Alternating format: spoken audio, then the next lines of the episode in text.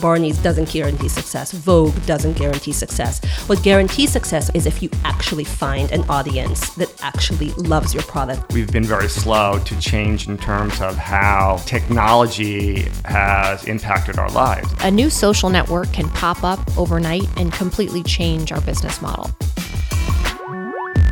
Hello and welcome to the Glossy Podcast, our weekly show where we discuss fashion, luxury, and technology with the people making change happen.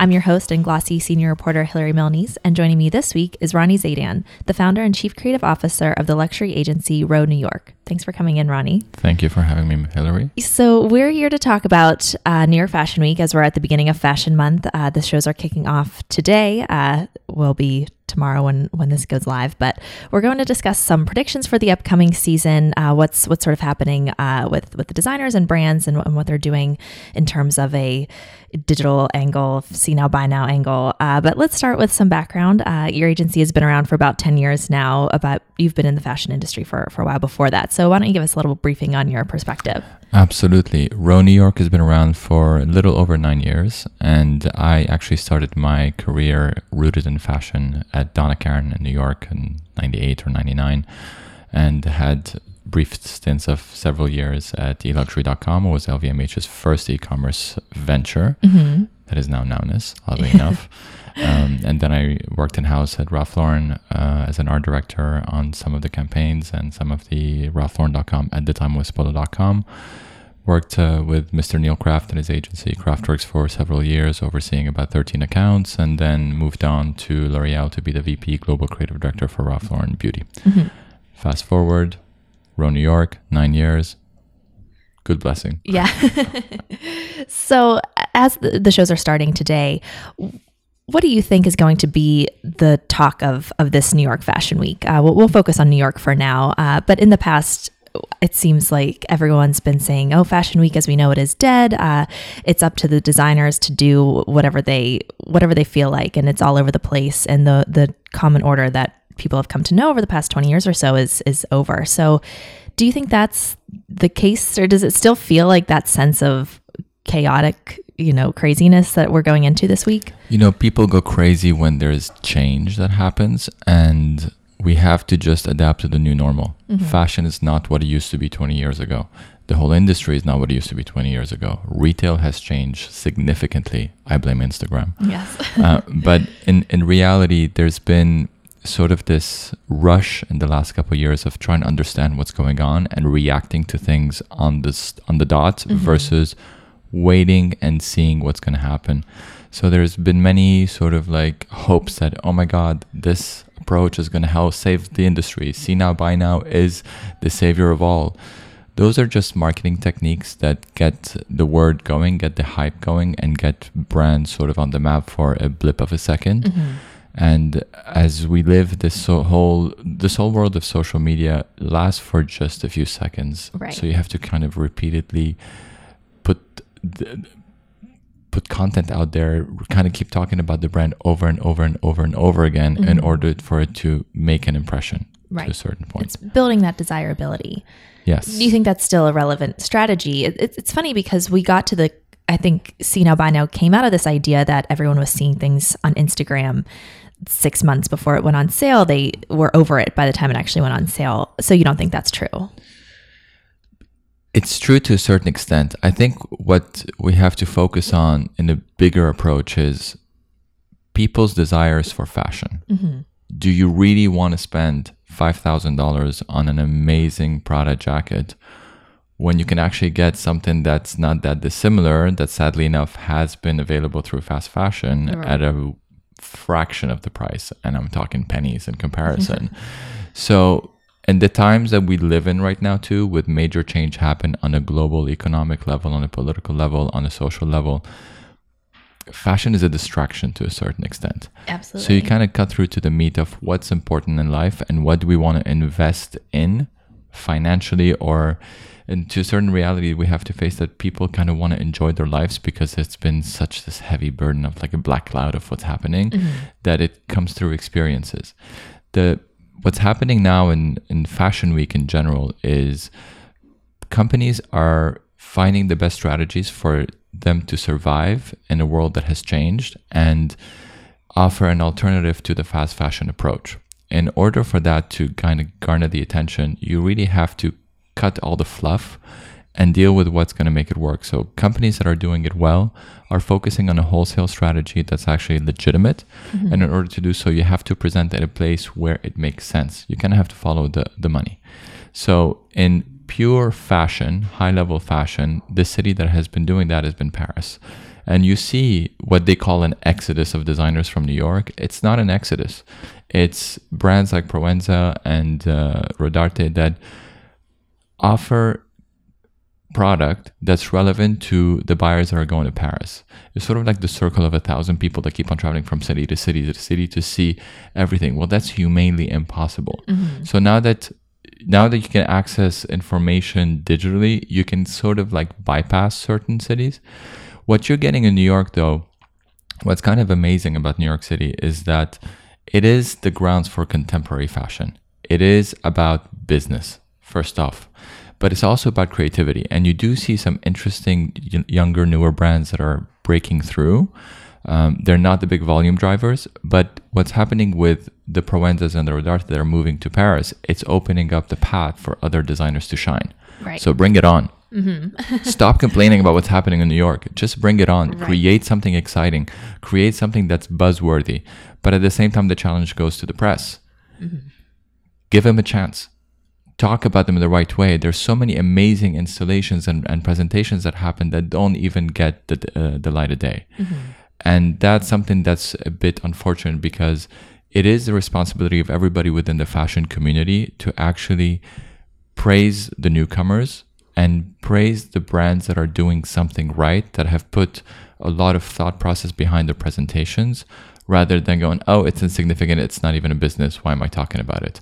And you realize that there's certain brands that get the attention because of the network, the connection, the their social standing, whatever that may be, that get the buzz behind them. Mm-hmm. But then there's no meat sometimes afterwards. So you kind of need the CFDA to act as a proper curator to identify the shining stars within their portfolio of brands because they do have a really it's an amazing organization and they really support designers in the right way and they've been leading the path they've been trying to find the solution mm-hmm. but at the same time they're keeping it very open which is very uh, it's, it's, a, it's, it's a really good thing for the designers. Don't put a creative person in a corner and say, these are the rules.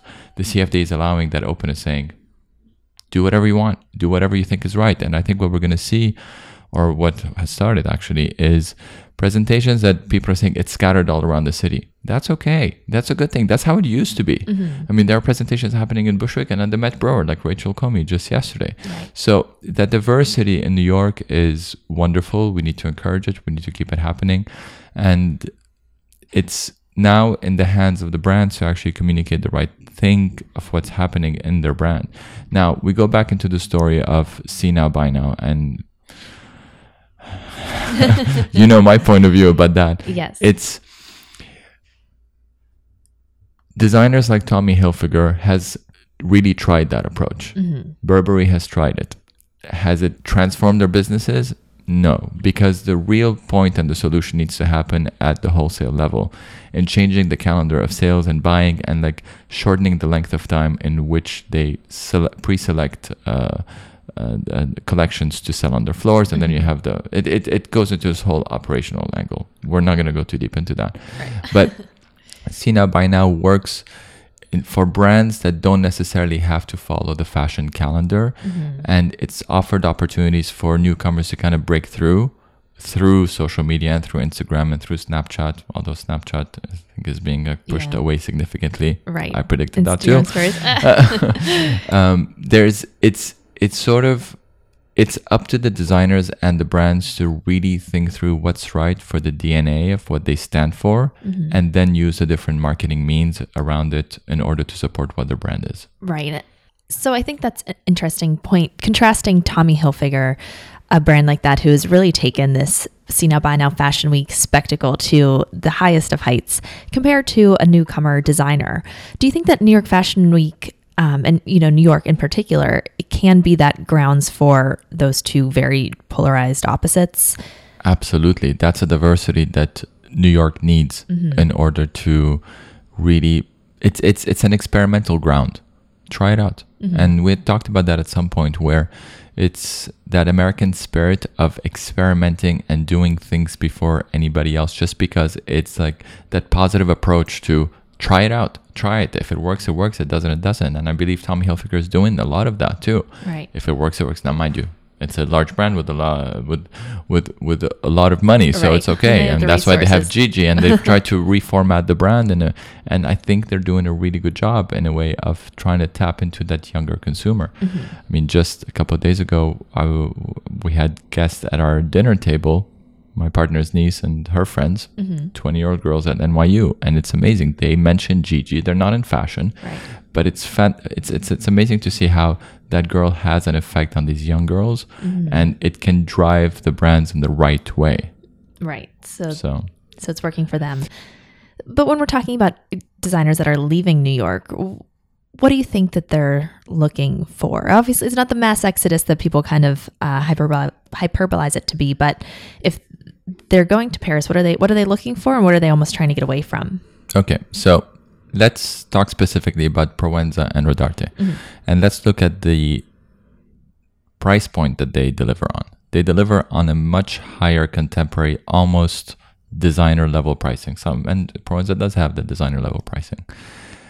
Paris attracts those buyers from all around the world, much more than New York does. So if I were the president of Proenza, it's a no-brainer. We need to show in Paris. We need to invest in Paris, and we need to talk to the press there, and we need to get the buyers in at the right time, and align ourselves with the luxury designer brands that are out of France. Sadly enough, New York doesn't have that much of those anymore. Although we do have Thom Browne, but Thom Browne has been showing in Milan and Paris and New York, and now I don't believe he's showing in New York uh, anymore. And there's a reason for that. It's it you have to follow the buyers and where the buyers are, that's where you go.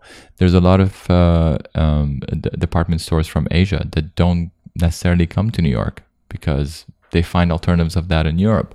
It's because there's a reality on the toll that the whole trip takes to go from London, New York, Paris, Milan. It's it's uh, it's intense, and you get bombarded with thousands and thousands of brands. So at the end of the day, you kind of have to think as a buyer as well. What brand do I believe in? what product do I know I, I that I know I would sell and I need to know who my customer is. So mm-hmm. it's this whole philosophy and psychology of understanding who you're selling to and what you want to sell versus I'm a New York based brand, I'm going to show in New York. Right. Do you think that the buyers have the same role that they used to? Are they as important now as they have been in the past? I think it's it's not it, it's really much more looking at department stores or stores in general mm-hmm. looking if if since since social media has risen in a way um, it has opened the path for brands to sell directly to consumers and reach their target directly. And there's many brands that have diversified their offerings. So you have a certain percentage for that's dedicated as a wholesale business another percentage that's dedicated for their own online shops and if they have their own retailers it's another part. So you have to balance it all out because you have to reduce the amount of risk when you're running a brand and understanding where how you're going to get that consumer the magical formula is to rely predominantly on your own retailers. Prada has done it for years. They have not sold ready to wear in a lot of um, uh, department stores. And now that they need to kind of revive the brand, they're shifting the focus again. Okay, we need to focus on uh, wholesalers and we need to focus on the department stores that are going to be good brand alliances in order to lift the brand again.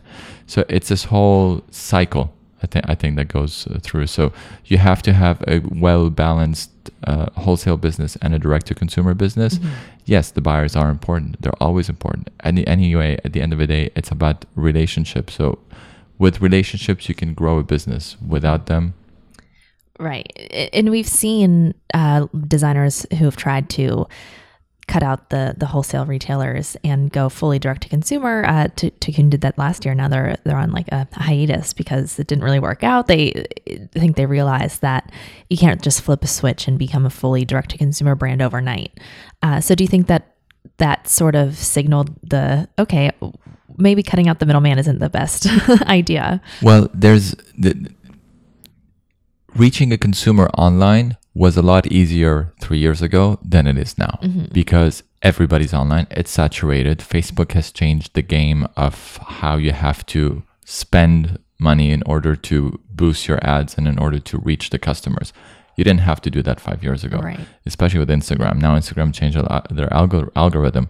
Good luck, Mr. and Mrs. Influencers. Right. That's that, that. The game is changing, so you cannot rely on a new method to become the sole solution of a business. You have to test it out. You have to be smart on how to diversify your offering, and then any shift that you do is going to affect what you're going to be doing from a marketing perspective. Even though you don't have a marketing budget, you have to still create these visuals and imagery and content that actually draws the consumer in. You have to have the right language. You have to craft the right approach. You have to know on social media what uh, hashtags uh, I'm going to use. When do I hit it at the right place at the right time in order to maximize the boost? I think a lot of people are realizing, oh, that's a science. Yeah, we're not scientists. We're we're creative people Right. and d- department stores there's going to be a cycle where people are going to be fed up with just buying everything online. Mm-hmm. Yes commodity stuff go to amazon not a problem. Get your detergent from there. But i'm sure you don't want to get your chloe top from amazon at some point. You still want to touch and feel and that's the beauty of the industry that we're in that it is about the product it is about the experience. So you need to find brands need to find a reason to have you, Hillary, walk into a mm-hmm. store and shop there. And it's about changing the mentality. It's not about going to buy something. It's about going and feeling that it's enriching your life to a certain extent and that you're experiencing something new. And at that point, your wallet's open.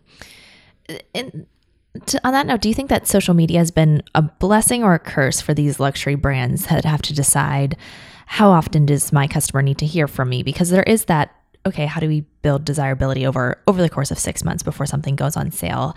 Um, but at the same time, it's you still want that sort of exclusive, elusive uh, brand cachet that social media seems to be opposed to. Obviously, it, we've reached a point where you can't sit out, but do you think that brands are still deciding whether or not how much is too much? I think the luxury sector in fashion is always debated about the next step and whether to adopt it or not.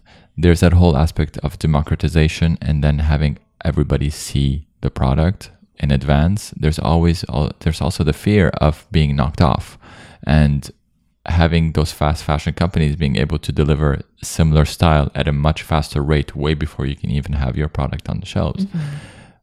you have to accept the reality for the world is now. We have to accept that fast fashion is actually leading the way in fashion, sadly enough, from a business perspective. So it, it everything has to be reconfigured, but we shouldn't forget that that consumer that really loves fashion and really loves a brand and it has established a loyalty with a premium or high level brand will always remain faithful to that. So I think the the the target audience is still smaller, obviously, but you have and and there it's it's, it's harder work. You have to get them, you have to entice them, you have to draw them in, you have to create the greatest and best thing. But at the same time, Condé Nast was driving a lot of the decision making as to what consumers are buying from a fashion perspective. Mm-hmm. That has changed. Social media has influenced it. Influencers have influenced it. But like everything, there's there's a fatigue that comes along.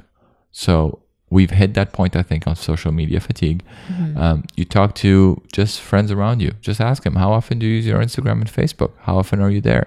Do you do you like what you see? Do you get sponsored ads? And I bet you three out of five will tell you, I'm kind of fed up. I really don't use it as much as before. Because as a society, we're changing our minds and understanding what's more valuable and what enriches our lives versus watching what our friends did and what they ate for breakfast and where they're traveling to and then getting frustrated and upset about it Yeah. because that tends to happen uh, quite frequently right. Especially during something like Fashion Month where Yes. you're just constantly being bombarded. But do you think that social media or any other of these, you know, current forces have changed the purpose of the fashion show itself? Uh, do you think that there are brands who are reconsidering, you know, how much money do I actually need to invest in this? Is it going to have the same returns as it did before, or is it is it going to hang on? Obviously, we're we have a full lineup of shows, so it's not a mass exodus. Correct. Um, it all goes down to cost and where you're spending your dollars. It used to make a lot of sense for brands to have a fashion show, and the production costs are very hefty with it. Um, and it drew the attention. The press would come, then they would publish the images, and that's that was how you got your uh, your, name out there. And it's a case by case situation. We've worked with a designer several years ago, and it was an upcoming designer in the men's world. He needed a fashion show because he needed to make that impact and that uh, that have the, the, all the editors come in and see it and all. If he were to launch a social media uh, campaign showing his latest work, it wouldn't have made sense. Right. Uh, but then after a while, he didn't need that anymore. He didn't need the fashion show. It it I think it's a case by case situation and a season by season approach. Smaller brands, if they can get sponsorship and getting that fashion show paid, it's a good way because what you need to do is you need fashion. Sh- the reason for fashion show was for designers to express their vision and their theme for the season, to get people excited about it, and then to draw the attention and hopefully net out with some sales with it that has all changed. So if you do a very thoughtful presentation and you are able to get the right people in from a buyer's and, and, and press perspective, you would have probably achieved the similar result as the fashion show. Because mm-hmm. ultimately it's about building that relationship with the buyers and with the editors in order to get your product on shelves and in order to get the buzz around your brand. Mm-hmm. So it comes down to the presentation versus the runway. Yes. Which one do you think is more cost effective the pre- the presentation? Well the presentation well it depends what you mean by presentation. Yeah. because there are certain runway like presentations where you have models standing in a room and you come and you take a look. To me these are boring and it's a waste of time for everybody. Right. Um, if you're going to do something of the sort do a runway show. Mm-hmm. enough of these uh, like vanilla like presentations right. that say nothing.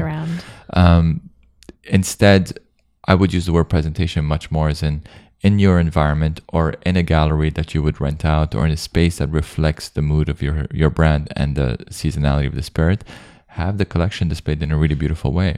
Have a couple of models just like a showroom ready to put some clothes on for the buyers to take a look at. Mm-hmm. Um, but you have to tell the story.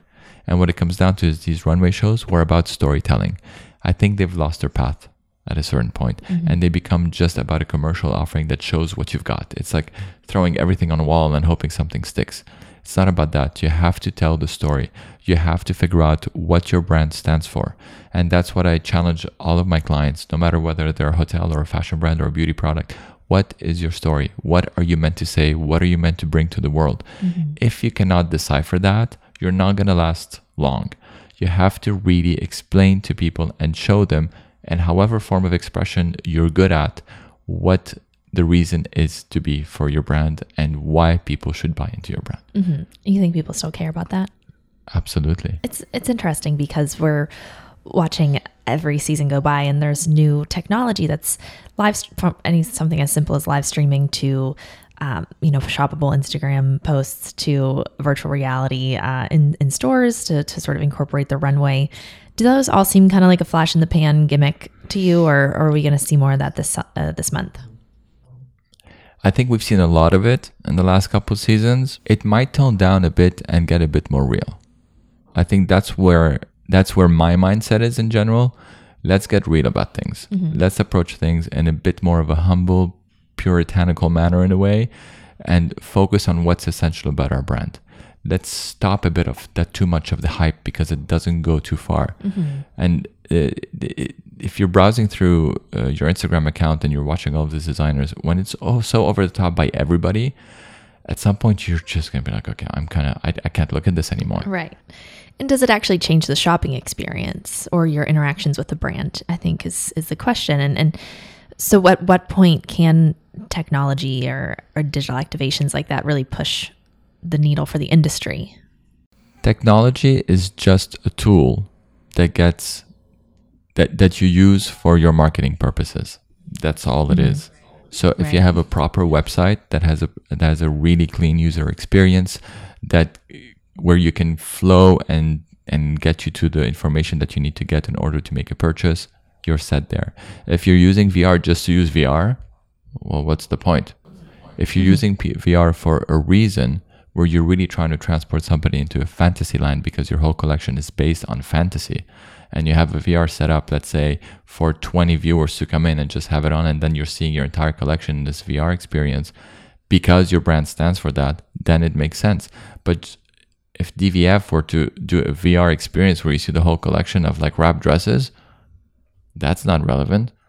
And, Right. and God, I I hope she doesn't do that. But Uh, so, in terms of the designers themselves, obviously, we're in this churn where a lot of new designers aren't lasting very long. We're, we're seeing a lot of rotation uh, at the different houses.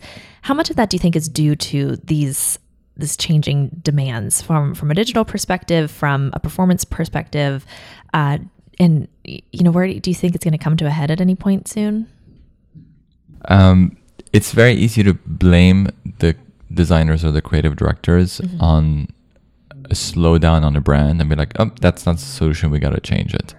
Um, we had talked about that also last time uh, when you and I chatted. Is there's you tend not to hear much about the CEOs of a company when in fact they're meant to work in in, in tight uh, relationships with the designers to bring their vision to life and have a duality in understanding what the business needs are and then what the creative needs are and that's very essential in order for a brand to succeed so there's also something to be said.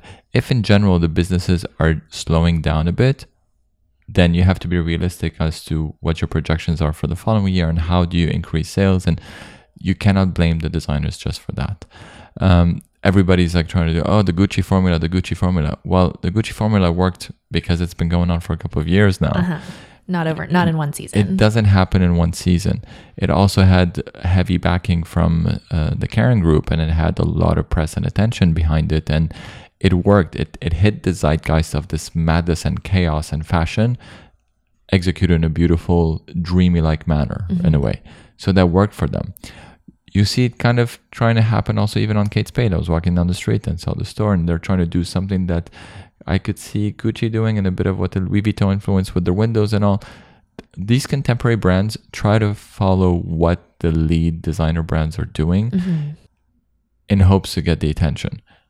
I hope it's working. It's looking really good in their windows. Uh-huh. It's it's causing that desire to step in and experience the brand. And that's ultimately what you got to do is you have to build that desire and you have to manifest it in a store, on the website, in your social media campaign. I mean, the hype behind Vetements. Let's let's talk about that. You, if you look at their bringing somebody outside of fashion, show them the Instagram account of Vetements. They're gonna go, "What the hell is this? You really would pay thousand dollars for a sweater that's like ten times the size of yours, and the word Right. Vetements got up in the center? Yeah.